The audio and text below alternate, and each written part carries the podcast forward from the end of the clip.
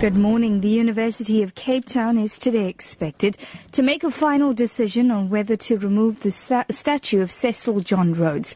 Last weekend, the University Senate passed a proposal recommending the removal of the statue. Students dumped human waste on the statue last month and embarked on a series of protests over transformation. Vanessa Puna reports. The proposal states that the statue be permanently removed from the campus and handed over to the government's heritage authorities. It has since been boarded up until a decision has been made. Student activist Chumani Maxwele, who dumped the human waste over the statue, says it has sparked dialogue about transformation. The ANC Youth League has meanwhile in a statement urged the UCT Council to pass a resolution on the statue's removal, saying it's not part of the UCT National Monument Declaration. The number of people killed in a collision between a truck and a taxi between Barberton and Badplaas in Mpumalanga has risen to eight. Safety, Security and Community Liaison spokesperson Joseph Mabuza says the trail of the truck crashed into the oncoming taxi. Mabuza says three people have been seriously injured and taken to Barberton Hospital. The taxi was coming from Barberton driving towards Badplaas and the truck was coming from the Badplaas direction. The truck driver failed to control the vehicle and it ran over the taxi, killing seven people and one child. So the total eight. Three people were injured. Among those three, one was seriously injured and they were taken to Barberton Hospital. President Jacob Zuma will today hold talks with his Zimbabwean counterpart Robert Mugabe at the Union Building in Pretoria.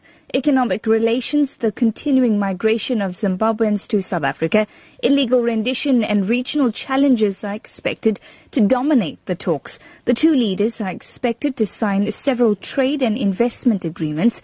Tsepo Ikanen reports. Despite the close political and economic ties between Pretoria and Harare, this is only President Robert Mugabe's second state visit since 1994.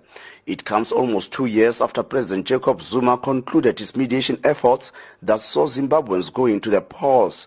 Following the elections, Harare is slowly emerging from economic isolation, desperate to kickstart its almost destroyed economy. South Africa is Zimbabwe's biggest trading partner, with exports at 24.8 billion rand, while Zimbabwe's export to South Africa reached 2 billion rand. The Kenyan authorities say they have frozen the bank accounts of 86 individuals and entities they suspect of financing terrorism. Those named have been placed on a government watch list. 13 informal money transfer services have also been closed. The move follows militant group Al-Shabaab's attack on Garissa University, where at least 140 people were killed. The BBC's David Watura reports. The move comes after the government promised to deny the militant group Al Shabaab access to resources it will need to plan and carry out further attacks. A spokesman from the Hawalas Association said they are shocked by the decision, saying they have already engaged their lawyers to deal with the situation. Since the attack on Garissa University, the Kenyan government has been imposing a series of measures, including curfew in Somali dominated areas in the north and launching airstrikes on what they say are Al Shabaab bases in southwestern Somalia. And finally, to wrap up this morning, the mayor of the U.S. city of North Charleston, Keith Summey, says the decision to arrest a white police officer and charge him with the murder of a black man was taken after viewing the video, video footage of the incident. The incident began after the officer, Michael Slager, pulled over the victim, Walter Scott, for a broken taillight on his car. In the footage, Scott is seen fleeing from Slager before he shot and killed. The FBI and the Justice Department have launched a joint investigation into the shooting. Summey says the officer made a wrong decision. He will be charged with murder. And that's not something that we like to hear or like to say, but it goes to say how we work as a community. When you're wrong, you're wrong. Your top story at 6. The University of Cape Town is today expected to make a final decision on whether to remove the statue of Cecil John Rhodes. For Lotus FM News, I'm Tracy Valaydham. I'll be back with more news at 6.30.